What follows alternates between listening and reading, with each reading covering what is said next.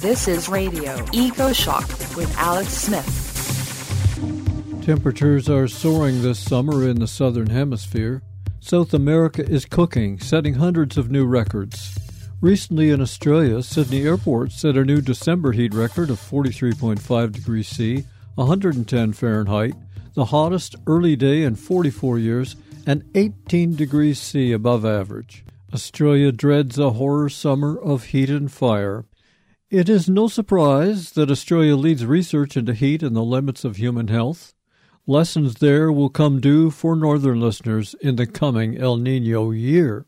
We hear from Dr. Ollie Jay, director of the Heat and Health Research Incubator. He's at the University of Sydney. He's just published on the limits of human survivability during extreme heat. Doctor and University of Sydney professor Adrienne Gordon joins us to explain her specialty in the care of mothers and the unborn during heat waves. Then filmmaker Nick Breeze wraps it up with Dr. Jack O'Connor, tipping points, and interconnected disaster risks. Welcome to Radio with Heat. I'm Alex Smith. Experts may underestimate human risk during extreme heat, especially as Earth reaches the hottest temperatures in more than a million years. And beyond bare survival, what do we need to really live for basic household tasks or even physical work? A new study warns we are not protecting the most vulnerable. This includes babies, seniors, the unhoused, and other risks you may not know about. We have the ideal guest to explain. Professor Ollie Jay is director of the Heat and Health Research Incubator. That's at the University of Sydney. He is a co author of the paper published November 29, 2023, in Nature Communications. It's titled A Physiological Approach for Assessing Human Survivability and Livability to Heat in a Changing Climate. From Sydney, Australia, Ollie Jay, welcome to Radio EcoShock. Hi, Alex. Thanks for having me on. You just had your first early season heat wave in Australia. Absolute temperature records were set last week in China and Korea in what should be the start of their winter. People all around the world experienced extreme heat this year. How would you introduce the purpose of your new heat study? Well, I think it's important for people to first not just focus on temperatures. So, obviously, the ambient temperature, which is measured in the shade, is an important consideration. But if we think about the way in which the human body interacts with the environment in order to try to keep cool, one of the other key aspects is the humidity of the air and the ability to sweat. And it's the evaporation of that sweat into the surrounding environment that is the most potent way in which humans keep cool. So when we're thinking about the threat to human health now and the, he- the threat to human survival in the future, we need to think not only about temperature, but we need to think about humidity. For over a decade, experts warned the limit for human survival was around 35 degrees C, measured by something called the wet bulb temperature. What is that, and how was that limit established? Okay, so um, it's a 35 degrees Celsius wet bulb temperature threshold. So the best way to think about it is if you have a thermometer and you wrap that thermometer in a wet cloth and then if water from that wet cloth evaporates, it will reduce the temperature of that, of that thermometer. Now, at 35 degrees Celsius wet bulb temperature, it's basically equivalent to 35 degrees Celsius with 100% relative humidity. And at that particular point, there is no heat transfer between the body and the surrounding environment. So we transfer heat between the body and the environment through two predominant pathways. One is called sensible heat transfer via radiation and convection, which is dependent on a temperature difference between the outside of the body, so the surface of the body, and the air. And so when we're fully vasodilated, so we're fully responding to a heat stress, that skin temperature reaches a maximum of around about 35 degrees Celsius. So when air temperature reaches 35 degrees Celsius, there's no temperature difference, so there's no sensible heat loss. But we still have the evaporation of sweat, provided that sweat can evaporate. But if our skin is 35 degrees Celsius and we're fully saturating the skin with sweat, and the air is fully saturated with water at 35 degrees Celsius, there is now no humidity difference between the skin and the air, and therefore none, of the sweat can evaporate. So basically, all this to say that when we reach a 35 degrees Celsius wet bulb temperature condition, we no longer lose any heat from the body to the environment, and we're constantly generating heat inside the body through cellular processes, which is a part of metabolism. If we can't get rid of any of that heat, we just basically accumulate that heat inside the body to the point where we cook to death. Um, an important thing to keep in mind is that that 35 degrees Celsius wet bulb temperature can be achieved through a variety of different combinations of temperature and humidity. So while you get a 35 degrees Celsius wet bulb temperature, 35 degrees Celsius and 100% humidity, you also get it at, let's say, 43 degrees Celsius and 60 plus relative humidity. As your paper explains, there are two approaches to estimating heat risk. One is to measure actual excess deaths within a few days of the heat wave, basically epidemiology. But that assumes a developed health system that recognizes heat induced mortality and keeps records, and that's not the case in many hot, humid parts of the world. How does your physiological method work? Well, not, the physiological method is not necessarily keeping count of heat deaths. It's basically placing the human body at the center of this model for assessing what the risks are going into the future. So this is really important because the problem from a health perspective is the hot person in the hot environment, not necessarily just the hot environment per se. And so we can find different ways in which we cool people in a warm environment through different processes. But in this particular case, what we're doing, we're saying, okay, well, if we do reach a 35 degrees Celsius wet bulb temperature condition, how does that affect the human body?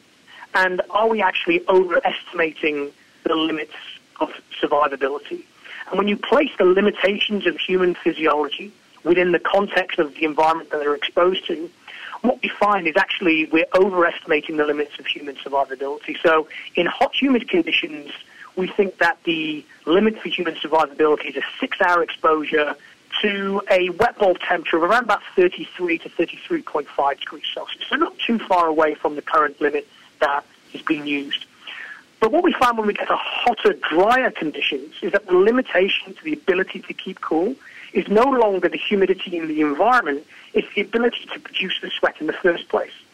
And therefore, the limits for human survivability due to heat stress, if we're exposed for a six-hour period, are Uh, under much lower humidity conditions when that air temperature is much higher. So in this particular case, like I said, the limitation to thermoregulation is the ability to produce sweat in the first place, not the ability of that sweat to evaporate due to the humidity in the environment. And then when we start now integrating certain limitations to the ability to sweat, so you and I and anybody else who's just young, healthy, and fit, we still have a finite ability to produce sweat. But what we know from physiological studies is that as we progressively age, particularly over the age of 65 and especially over the age of 75, the ability to sweat goes down quite dramatically because there are age-related decrements in the ability to sweat. So what we find is that this upper limit for human survivability, the threshold, if you will, is cooler and drier aging as well. So this is a really important consideration if we're thinking about the capacity for us to survive extreme heat across the human lifespan, not just the young, healthy people uh, who have unlimited abilities to, um, to produce strength. Yes, as we learn, the heat limit is quite different for different ages. In a few minutes, we will hear about dangers for pregnant women and babies from your colleague, Professor Adrienne Gordon. And Australian Dr. James Smallcombe will talk about children during heat extremes. Let's you and I go to those most endangered of all senior citizens. Do we know what percent of heat deaths are people over the age of 65? Well, the epidemiological literature is very clear, is that we know that the risk of somebody either being hospitalized or dying during a heat wave is much more pronounced in people who are older.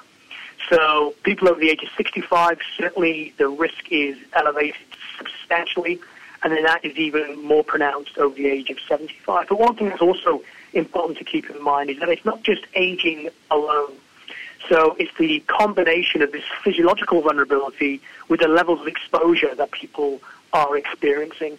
And what we know is that people who who are, have older age, they also have comorbidities such as heart disease or kidney disease, for example. That places them at greater risk physiologically. But if they also live in low resource settings where they don't have access to mechanical cooling like air conditioning that can't escape the heat. Maybe they have limited um, mobility because, um, uh, and that results in, uh, a reduced ability to engage in heat avoidance behavior. That really places people at the highest risk. So we shouldn't just be thinking about it along the lines of physiological vulnerability. We need to think about the behavioral adaptive capacity. And when you have those physiological vulnerabilities coinciding with low behavioral adaptive capacity, because the type of settings that people are finding themselves in and the type of resources that they have available to them to engage in cooling behavior, that's where it's the perfect storm of vulnerability. At last official count, Australia has over a quarter of a million homeless people, and it's probably more in reality. They may not find shelter during the heat wave. Are the homeless a special category of social risk? Absolutely. So um, again, this speaks to that behavioural um, adaptive capacity. So um, people experiencing homelessness find it difficult to find shelter from um, extreme heat during heat waves. And actually, so um, a member of the Heat Health Research Incubator here at the University of Sydney, Dr. Tim English, is working with St Vincent's Hospital and the City of Sydney here in New South Wales to develop uh, mobile cooling hubs for people experiencing homelessness to ensure that they have access to shelter, they have access to cool spaces, but also evidence-based guidance on how to remain healthy throughout these periods of extreme heat. And that's a study that is underway this summer, and it's um, first of a kind one, as to the best of my knowledge. Yes, that mobile cooling center hub was just announced by the Uni- University of uh, Sydney. Uh, it's the University of Sydney. So um, Tim English gross survey that I did, a very quick look, seemed to indicate to me that Australia doesn't really have a full blown cooling center network ready in case the power fails. Uh, is that your take? Well, I think that, first of all, we need to kind of think about what types of interventions actually work best. So the, the evidence supporting the efficacy of cooling centers certainly in an Australian context, has not been demonstrated to date. What, what we find and what has been found is that people are quite reluctant to go to these cooling centres. Often they don't know where they are. People would much rather stay um, either at home or you know access other types of uh, support rather than congregate in these cooling centres. So I, th- I, think the evidence supporting the efficacy of those types of interventions is somewhat limited. And of course, it may change depending on the type of setting that you're in. So perhaps something that works in a North American setting might not necessarily be as uh, effective in an Australian setting. I think that's um, something we need to keep in mind before we start advocating necessarily for a large-scale um, rollout of, of cooling hubs. But in 2009, the state of Victoria had a fairly large power outage. Uh, what happens when the grid goes down in Australia and and uh, all those air conditioners don't keep working? Well, it's certainly a, a, something that is at the forefront of our minds, right? Because we know that the uptake of air conditioning is growing rapidly. Um, we have a, a frail energy infrastructure which is really stretched to its limits during periods of extreme heat where more and more people are reverting to using their air conditioning in order to remain cool. So it is a concern. So some of the work that we've, we've been doing here at the University of Sydney is really looking at what type of uh, simple strategies that people can use if they find themselves um, without electricity. So one type of strategy which is which we've been testing is looking at the efficacy of how you should best use water. Now, of course, drinking water is important for maintaining hydration, but you could also apply this water to the skin surface, and the evaporation of that water from the skin surface provides an extra cooling benefit.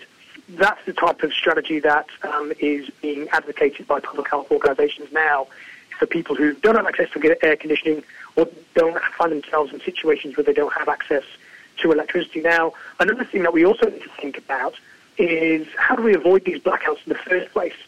Now, upgrading energy infrastructure is one thing, but that's a, a long-term solution. And it also doesn't really solve the problem of us consuming increasingly greater amounts of energy, which are predominantly generated by uh, fossil fuel power plants. So that's a bit of a maladaptive situation that we're kind of finding ourselves in. So we've been working uh, here at the University of Sydney alongside uh, some of our colleagues in the US trying to uh, look at this idea of a fan-first cooling strategy. And this is where people use fans first such as ceiling fans or pedestal fans, to blow more air across the skin surface. And what we can do is that cools the body more for a given air temperature. And if you do that first, then set your air conditioning unit to turn on this cooling at 27 degrees Celsius instead of 22 or 21 degrees Celsius. What we find is that people feel just as cool as they did at a cooler, stiller environment with the traditional air conditioning use right now. But the air conditioner turns on later in the day because it doesn't turn on until it exceeds 27 degrees Celsius. Turns off earlier in the day, and we find that um, that will reduce air conditioning use by about 70%, 70%, reduces electricity consumption by 70%, and places less strain on the grid. It also saves people on their electricity bill as well. So we look at this as being quite a simple, scalable strategy that will hopefully be adopted at scale and really help us build resilience into the community when we're looking at coping with these extreme heat events in the future. Those are very useful tips. I'll put them in my blog as well. The Australian Council of Social Services found even before the summer begins, 74% of people on income support are cutting back on cooling and heating due to increasing energy costs. And that's the case too in America and in Europe.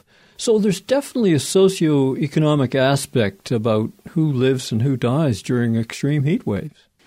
Well, absolutely. And I think that's something that is so important for people to keep in mind when we're having this discourse in the general public is that often it's tempting for people to say, oh, well, you know, you just need to toughen up cope with heat.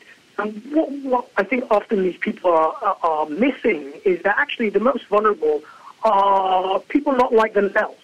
They're people who have frail health, but they also find themselves living in quite tenuous circumstances. They don't have access to air conditioning. They don't necessarily have access to clean water. They may not have social cohesion. They may not be linked up with people in society. Often the most vulnerable are found dead at home, living alone on the top floor of a non-air conditioning apartment at the end of an extreme heat event. So the impacts of these types of events fall squarely on the most vulnerable and often the people who are least responsible for contributing to climate change as well. So this is something that's really important to keep in mind. It's also important to try to consider that when we're looking at this as a global phenomenon, is that if we're looking at the impacts of climate change with respect to extreme heat, particularly in lower middle income countries, predominantly tropical environments, again, the type of circumstances that people are finding themselves in there are often not comparable to your average Canadian, for example, your average American or your average Australian. So um, having that context is vitally important when we're thinking about the larger scale impacts of climate change and on, on extreme heat. Check out the Radio EcoShock website. We're at ecoshock.org. From Australia, Alex speaks with extreme heat expert Dr. Ollie Jay from University of Sydney. We can't just focus on mortality. Everybody has to live, doing a job, getting groceries, and all that. And about a quarter of the world population still has to work outdoors to grow crops. We recently heard from our guest, Dr. Connor Dunn Diaz, about possible crop losses, meaning food shortages, when agricultural workers can't work outside. What did your team find out about limits to livability, and how do you define livability? Well, in this particular case, in this study that you're, that you're referring to, we were really trying to look at it from a more holistic perspective. So the focus in the past has simply been how hot and humid does it have to be before people cannot survive the heat exposure? But what we then kind of reflected on is that in order for a region in the future to be inhabitable, it not only has to be survivable, it also has to be livable. And so to be livable, we need to take into account that people are going to need to engage in physical activities that require higher rates of metabolic heat production. And they may need to take into account clothing. We might need to take into account being out in the sun. You know, all of these limits to date have, have assumed that people are in the shade and that they're resting at, um, at minimal levels of activity. But in order to be livable, we need to be you need to be able to carry out simple daily tasks without risking heat, exertional heat stroke. So in this particular study, we basically started to look at, okay, well, what type of levels of activity would be possible in these types of environments in the future? And is that sufficient to be to, to be livable? So not only are we looking at the limits of human survivability, we're also thinking about, okay, if it's survivable, what kind of activities are you still able to do in those environments? And what you might find is that under some circumstances, an environment might be survivable, but it's not livable because you can't really do anything in there. You just got to stay still, be nude, lying indoors in the shade, which is you know not not not the most of it. So we had an, we integrated that type of analysis into the paper as well. Did you find other places in the world that may be even more serious for these new findings of heat toleration than in Australia? Where else is this hot humid combination going to make things either unlivable or unsurvivable even for a while? I mean, what we what we found, and we didn't have an exhaustive uh, climate analysis in this particular paper. What we're actually looking to do is is we're, we're now working on a on an analysis, a second paper that will um, contextualize these findings. But we did do a preliminary analysis that's included in that paper. And what we find is that the types of conditions where these really critical levels of temperature and humidity are experienced often concentrated in lower middle income countries, so these tropical regions.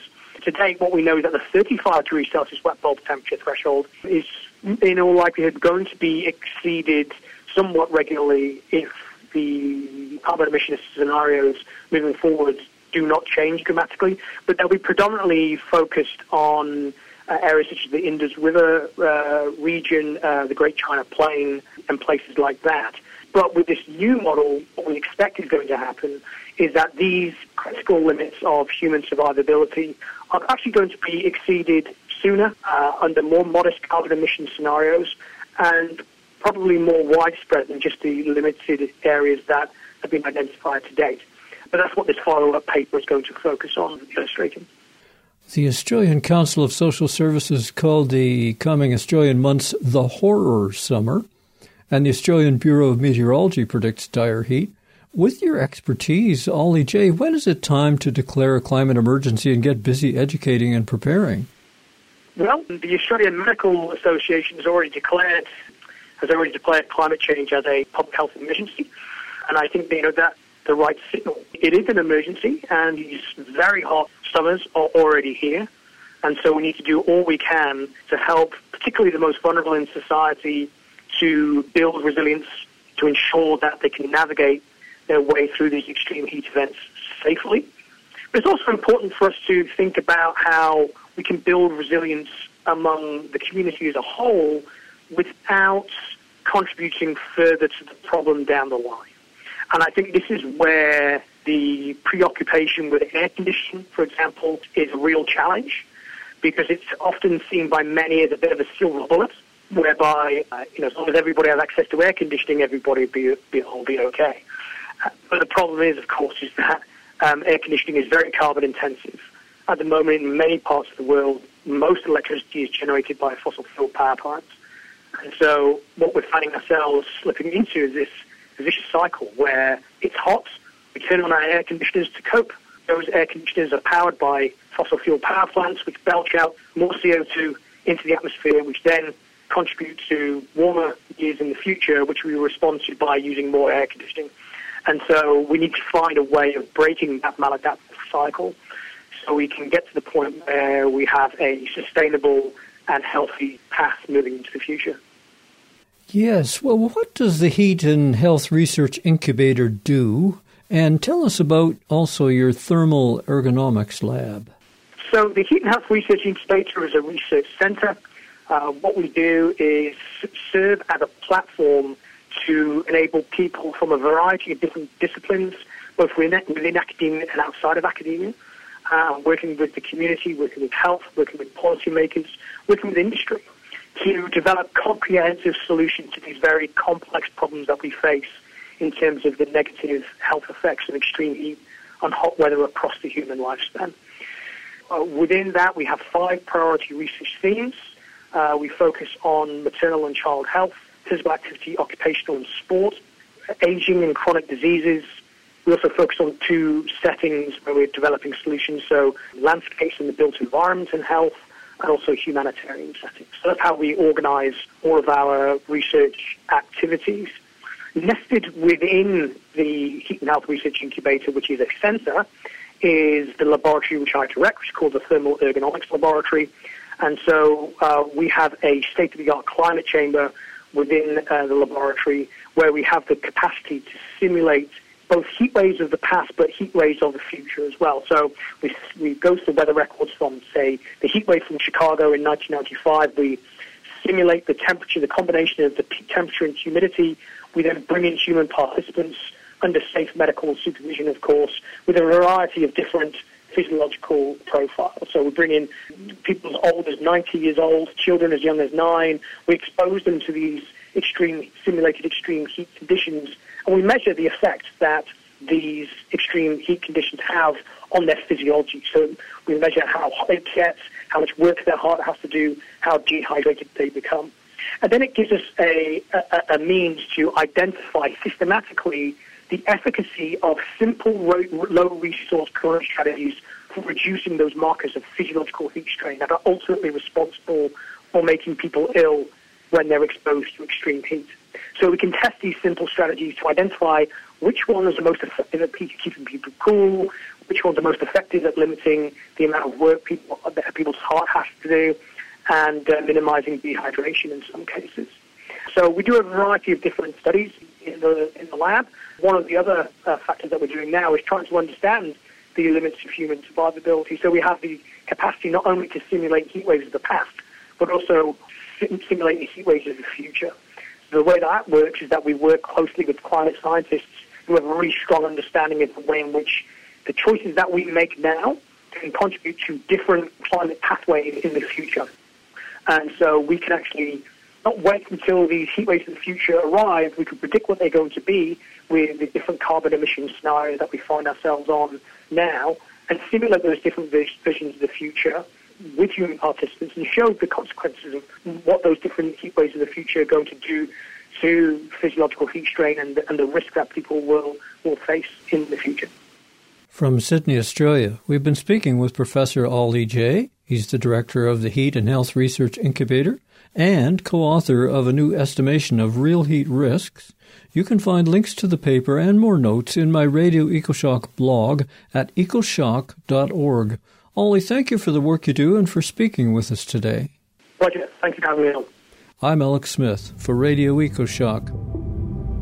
You're listening to EcoShock Radio for the world. I'm Alex Smith. Get it all at our website, ecoshock.org. Covering the world, this is Radio EcoShock with Alex Smith. Extreme heat is risky for pregnant women and babies in the womb. It can be fatal or may increase chances of diseases in the child later.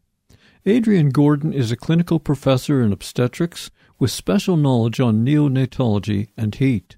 She leads clinical research and co authored over a hundred peer reviewed papers. From the Faculty of Medicine and Health, University of Sydney, Adrienne Gordon, welcome to Radio EcoShock. Good morning, except I don't think it's morning for you. You never know what time it is somewhere in the world. How serious is extreme heat and humidity for expectant mothers? Okay, well, we have quite a lot of data now from different countries and different areas showing that the risks of important adverse pregnancy outcomes are increased with exposure to extreme heat. And the sort of outcomes that we are worried about are preterm birth, so going into labour before um, 37 weeks, and having that baby early, which has got its own complications. It increases the chance of babies being stillborn, so dying before birth. And there is also um, a higher risk of babies being born with low birth weight. So these risks are a little bit different in, in different studies, but are around sort of 1.2 up to 1.5 times higher in population-based studies that have looked at heat and pregnancy outcomes. Does the heat affect the core temperature of mother and the unborn differently than people in other stages of life?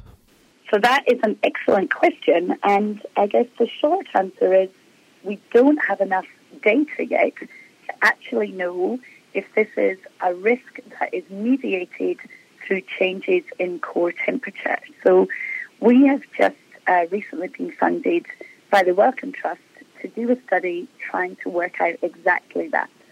So along with Ollie Jay and the Heat and Health Research Team at the University of Sydney, um, we are going to run a study across uh, two different countries, India and Bangladesh, looking at individual measures of temperature and pregnancy outcomes, and then a climate chamber trial where we'll actually measure core temperature when women are exposed to different heat and humidity. So their team ran a study published in Sports Medicine a couple of years ago, a small study, but looking at exercise on a stationary bike in pregnancy with non-pregnant um, control women and finds that actually core temperature did not differ in how it increased between those who were pregnant and those who were not. And we need to understand whether this is one of the mechanisms that leads to these adverse outcomes because it's only if we understand the physiology a little bit better that we'll be able to offer interventions to support pregnant women to keep cool, um, particularly in different parts of the world like low and middle income countries. Well, we must know something physiologically about why pregnant women are more at risk than other groups. What do we know? I think what the hypothesis is is that you your ability to cool down is compromised when you're pregnant. So we know uh, that you may heat up a little bit more when you're pregnant compared to when you're not because you have two people and the fetus generates its own temperature about half a degree higher than the mother's core temperature. We also know that normally you cool down by um, sweating and that you actually have a reduced kind of surface area so that to body mass. And that means that your ability to cool down by sweating might be compromised in pregnancy. However, the body is very clever, so actually pregnancy already does some physiological changes to compromise for the fact that you might be less able to cool.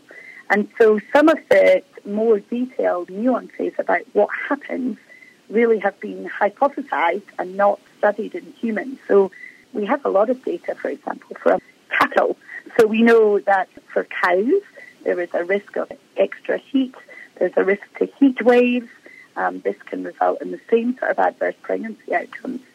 We understand a little bit more about the physiology there than we do for pregnant women. And that's partly because pregnant women are often excluded from studies because they are, you know, thought to be a vulnerable population. So we do know that yet your ability to cool down and how you deal with heat is compromised in pregnancy, but that actually there are some physical compromises that are made, um, for example, increased blood volume and fluid volume that actually try and sort of mitigate some of those changes. And what we really need to understand is what happens so that we can actually work out interventions. Adrienne, you also specialize in stillbirths. In fact, you are the chief investigator for the Stillbirth Center of Research Excellence. How big is the problem of stillbirths globally, and does extreme heat increase that risk? So, around the world globally, there are about 2 million stillbirths every year. So, that's death of a baby before birth. And when we look across the world, the numbers are calculated from 28 weeks of pregnancy and beyond, because that's where the data is collected and stronger. So actually, you know, this is really a sort of an underestimate because in many high income settings, we would count these deaths from about 20 or 22 weeks of pregnancy. So I guess at least 2 million stillbirths globally every year. That equates to one baby dying before birth every 16 seconds on a global scale. The risk of heat and stillbirth is thought to be about 1.1 to 1.2, so 10 to 20% higher in areas where people are exposed to extreme heat. Now, that 10 to 20% sounds quite small, but obviously if you apply it to those numbers on a global scale in a world that's heating up, um, those things are actually going to affect many more people than um, anticipated. What do we know about how rising heat levels and heat waves can affect later childhood health and maybe even lifetime health outcomes? Look, that's a really good question. I guess we know that there are other areas in pregnancy that appear to be affected by extreme heat, like uh, diabetes and preeclampsia. And both of those things have long-term impacts on the child, um, as does obviously um, preterm birth or being born of low birth weight. So if there is an effect on an unborn baby from a, a complication to the mother, those complications can have lifelong effects in terms of cardiac health, uh, cardiometabolic health, potentially later life risk of diabetes or obesity for the child. So those those conditions, those non-communicable disease conditions, are all increasing globally, and much of that has been thought to do with rises in uh, in obesity globally. But uh, many of those conditions are also associated with heat exposure, so they may they may sort of have an additive effect on lifelong health.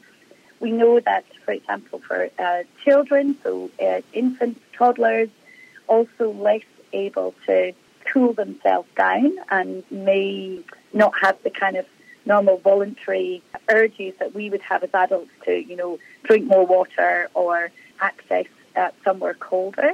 So certainly in extreme heat, younger children are, are more at risk of heat stress and that of course is important at that life stage. Part of your work reminds me of a talk I had with Dr. Frederica Perera of Columbia. Their team strapped backpacks on women in Harlem, New York, to measure air pollution yes. coming into their lungs during pregnancy, yes. And they found actual changes to DNA, I think, uh, in the womb due to smog. So, moving to Australia and Canada and around the world, now we have heavy wildfire smoke as well. Have you or others studied the effects of wildfire smoke on babies in the womb and, and pregnant women? So I haven't done that work myself, but there's uh, quite a lot of work looking at outdoor and indoor air pollution, adverse pregnancy outcome, for, for example, stillbirth.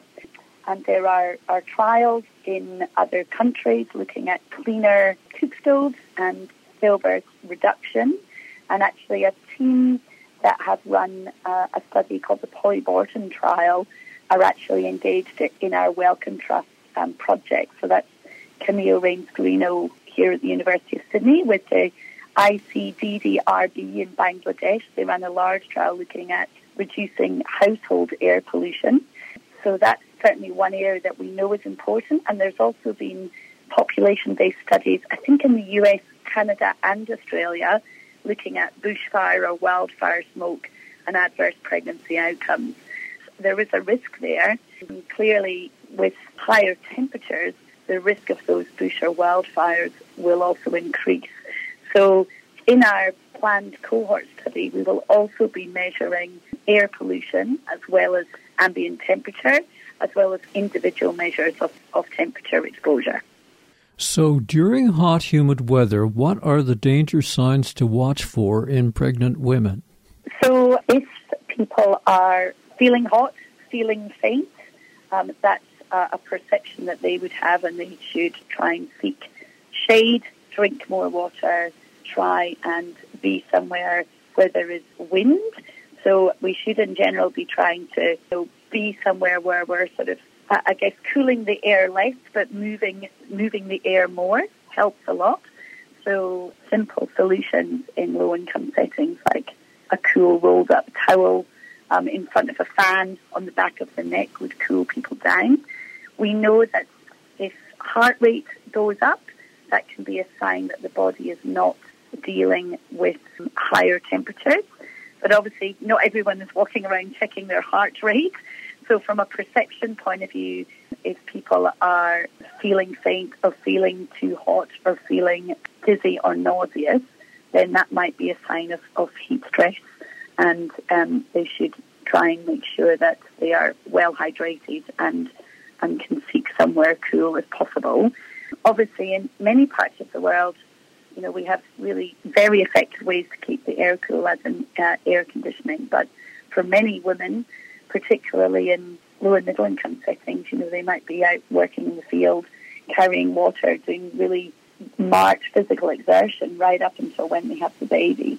It's obviously much harder in that setting to try and keep cool, but yeah, hydration, light clothing, less uh, exertion if possible, and somewhere where the air is moving is important for it, for anybody, but particularly for pregnant women. What do you want governments in developed countries to do to lead the way to help protect the next generation during these climate extremes? Yeah, well, I think investment into maternal, newborn, and child health is very important. As I mentioned earlier, pregnant women are often excluded from these kind of overarching policy areas, from clinical trials that are thought to potentially be risky. And I think unless we actually can have policy that globally applies to pregnant women as well as other adults, we will not be able to protect this population. So I, I guess it would be a call to ensure that pregnant women are included in policy, that interventions are targeted and tested for pregnant women so that we know they're effective and that they're really thought about in terms of workplace and country strategies in terms of protection because I think this is uh, not a problem that is going away and it's a population where we we really need to think about uh, protection and prevention and coping strategies. From the University of Sydney, Australia, we've been speaking with Professor and Medical Doctor Adrienne Gordon. You can find links to the news and science we talked about in my weekly show blog published Wednesdays at ecoshock.org. Adrienne, thank you for helping us with these important matters. No problem. Pleasure to talk. We just have time for a sample from the Climate Gen podcast with UK filmmaker Nick Breeze. Nick interviews leading scientists for his members and then posts them on YouTube. Find out more at www.gen.com cc. In this Climate Gen episode, I'm speaking with Dr. Jack O'Connor at the UN University's Institute for Environment and Human Security. Jack is the author of the Interconnected Disaster Risks Report that is looking at tipping points impacting human security and the Earth system. The report is available for download via the notes as well as a link to the main website with detailed insights into a number of risk tipping points. Jack, it's good to meet you. Thank you very much for taking the time today. With regard to this new report on risk tipping points, can you start by specifically defining what we mean by risk tipping points? Well, with risk tipping points, what we mean is um, these are points um, in systems that we use every day. So human systems, our systems we rely on for food, water, but also things um, in the environment. The first key thing is that these risk tipping points can apply across many different systems. And what we see in these systems that we use is that their um, risk in these systems is increasing towards a point where the systems will no longer be able to function in, in the way that we rely on them to. And after their function changes drastically, now new risks can emerge. And that's what we really try to focus on. Can you use one of the, the risk tipping points that you use, groundwater as an example? Can you talk us through how the groundwater risk tipping point can extend beyond its sort of regional setting and become more widespread? Absolutely. So, yeah, the groundwater tipping point example, if we're talking about interconnectivity, there's a few different ways that we approach it. One is that we look into a tipping point to dig back into what we call root causes. And these root causes usually manifest in our um, behaviors and our values as people. And then stemming from that, we design systems in certain ways, often with certain weaknesses and vulnerabilities that contribute. If we think about the groundwater issue, which is that we're bringing up water from underground to irrigate our crops, this has worked well for a while and helped us to cope, especially in arid areas, to irrigate during droughts, for example. But now we're reaching this point where they're starting to run dry. And some of the underlying drivers and causes for this things like risk intensifying land use. So despite the fact that we can see the problem coming, we're still um, pushing the accelerator to extract uh, further and, and get what we can now rather than make a more sustainable system. And this kind of behavior also underlies um, other tipping points um, in our report. For example, there's one on accelerating extinctions. There are a few uh, underlying drivers, many of which are well known, but uh, underlying these drivers, we also see um, a desire to uh, extract resources as much as we can without little future planning and without considering the impact of our actions. So these underlying root causes can interconnect cases. But also, when we talk about tipping points, once tipping points pass these critical thresholds, now they can increase risk in other uh, types of systems. So for groundwater, groundwater is an interesting case because it's something we don't see. It's underground people don't think about it much. But science tells us that underground in these, we call them aquifers, these freshwater reservoirs, there are actually rich, um, diverse ecosystems also. And so once these things are getting drained, uh, we are also unaware of the impact that it's going to have on these underwater ecosystems, but it can likely uh, lead to less biodiversity, which cascades into further extinctions. And in the report, or sort of with the report, you do highlight some of the groundwater issues in India. And I've interviewed hydrologists in Italy who are saying that there's a huge um, sort of deficit if you look at the groundwater like a bank account. Do you think that as we move forward, that we're we're accelerating the risk for things like agriculture? Is that another way that these systemic sort of interconnections can filter back out and, and reach people who may think they're immune from these? We try to focus on groundwater for food and irrigation. Yes, as you say, we, we do look at India, Italy. I, I think that another one of the ways that the risk increases is that we rely on groundwater to shield us in times of drought, for example. But when we run out of groundwater, we see that people are now trying to shift back to um, a rain fed um, agriculture.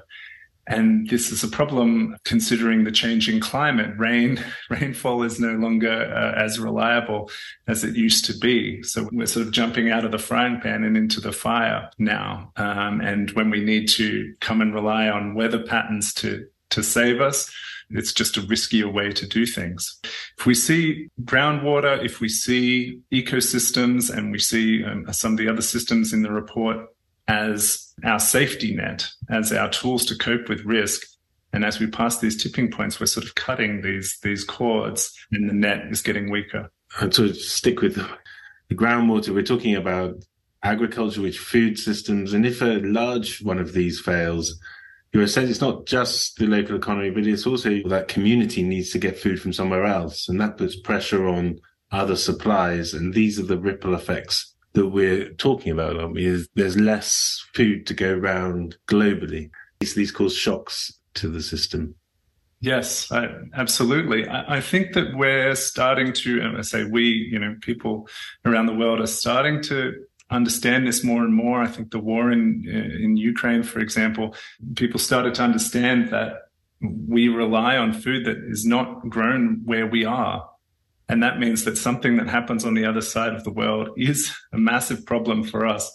And while today we might not be directly involved, we don't know about tomorrow. And so we need to, we need to really reduce risk yeah. um, in these kind of systems. I mean, we saw for groundwater, um, this is not a theoretical point. Um, wells have run dry um, already in many places like Saudi Arabia. And once they lose this ability, now they're buying up um, agricultural land overseas and actually buying up agricultural land in places that are um, getting more stressed, like the American Midwest. So the people there are running out of water, not just due to their own um, food and economic needs, but also from other places. Another item which I thought was really interesting was uninsurable future. And obviously, uh, I mean, this can only be relevant in parts of the world that are, that are insurable, which is which is generally places like Europe, I suppose, and wealthier parts of the world like the US, Europe, etc. Can you talk a little bit about how this impacts us? Mm to start off with, yes, on the surface, it does have to do mainly with the people that can afford insurance. There is a big push um, to try and protect as many people around the world as possible with insurance. And it is still challenging to achieve this in, for example, the global south. And this will become more challenging as we go along. This issue of people no longer being able to access insurance um, because the damage is being inflicted by um, different hazards and the risk rising due to climate change. now people are losing what they had um, already. But this problem does then, once this point is passed and an area becomes uninsurable, there are cascading impacts that affect everybody. So, for example, not just homes, but also businesses. If they're unable to get insurance now, um, it's hard for them to buy or access properties, and they may start to move away from a certain area.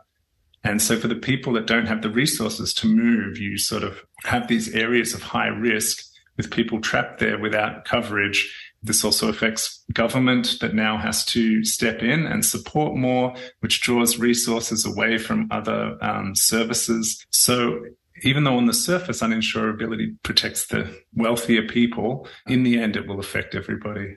And we already see insurance companies pulling out of places like California, and I think AXA have warned that there are thresholds to what they see as insurable. I think as temperatures go up, they just have that's an uninsurable world, etc. This has a huge. You mentioned the cascade potential. This really for for countries where people who consider themselves probably quite well off or secure could suddenly see themselves flip into a different status. Do you think that this could be quite a serious impact as we go forward now? I mean, in terms of how we perceive life in the wealthier parts of the world? I think so. There's an argument to be made that if you have insurance, you may f- encounter what we call moral hazards. So you, you you're insured and you feel like you can be risky because you have a safety net. Um, where what we're trying to do is get people collectively to to step back from taking risky choices. And the people that are waking up suddenly in California and different places of the states to find that they're not covered anymore, it comes as a big shock.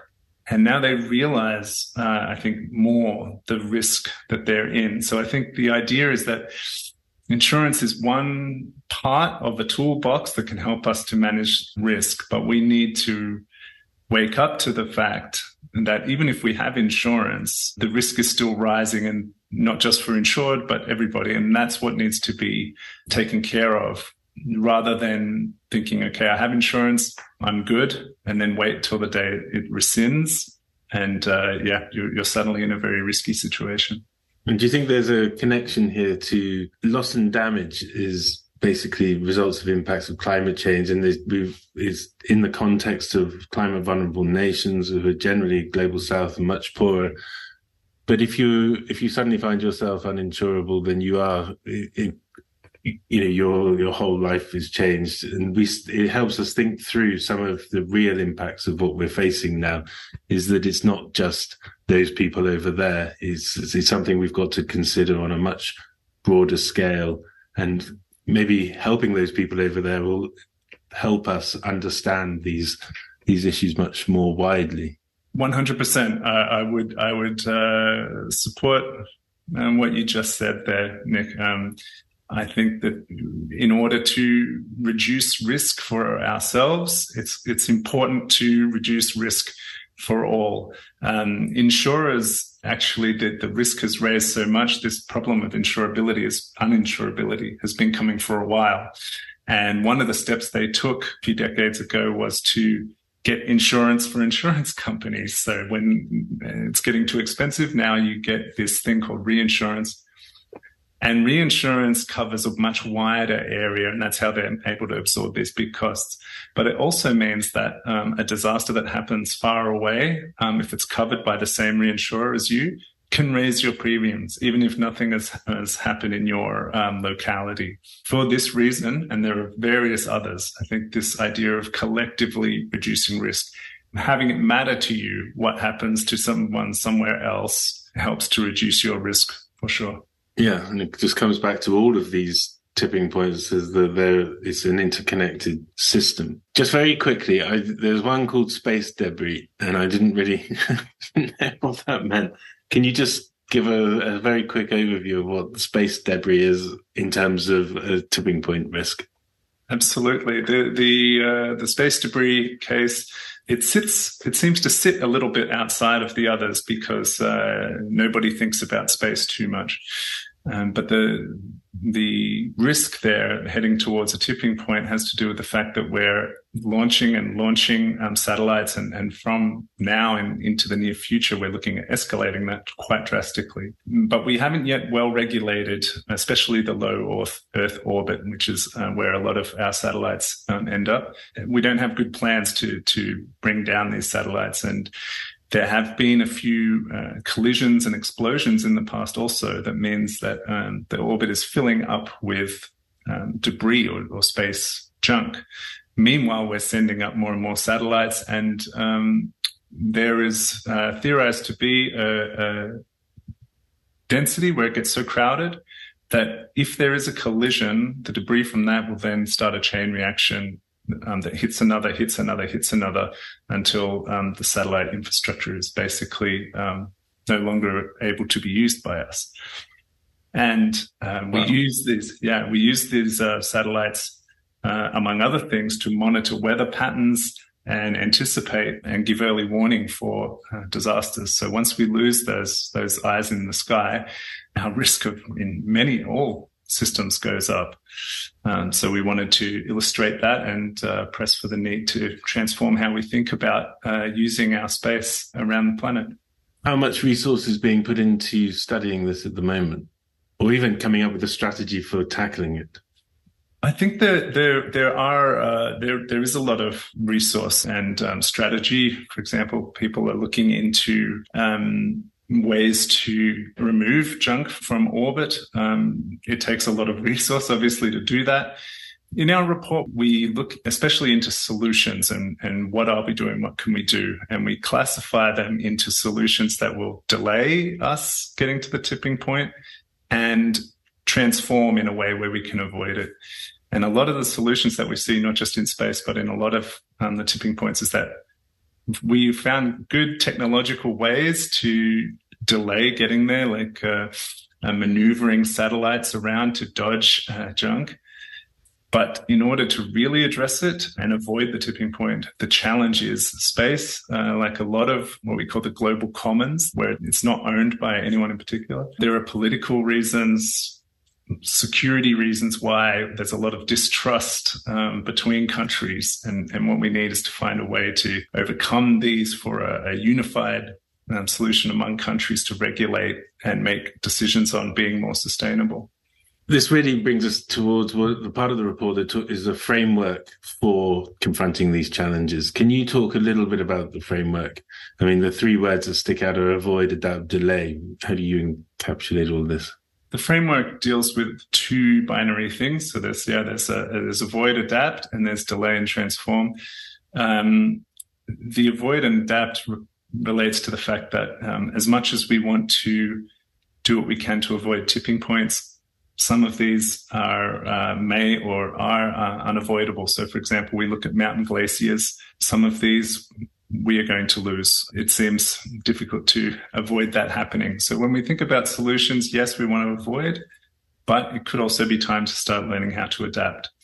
And then the delay and transform, as I say, the, the delay of things that we do, we're doing to try to give us more time um, before before things fail. So in terms of glaciers, um, there are a lot of interesting solutions like laying blankets on the glaciers to try and get them to melt slower and, and, this kind of thing, which which helps. But in the end, the people that depend on these glaciers for their water, and that water is going to disappear in some cases, need to start transforming the way that they use water, start transforming the way that, that they value water in order to make sure that when the tipping point comes and the water slows down to disappear, that they're ready and they don't face the worst impacts. And it's not just for for for the mountain communities but this kind of idea about changing how we value water and other things applies to to all of us it's difficult to change your value when you don't see the immediate impact so if you turn your tap on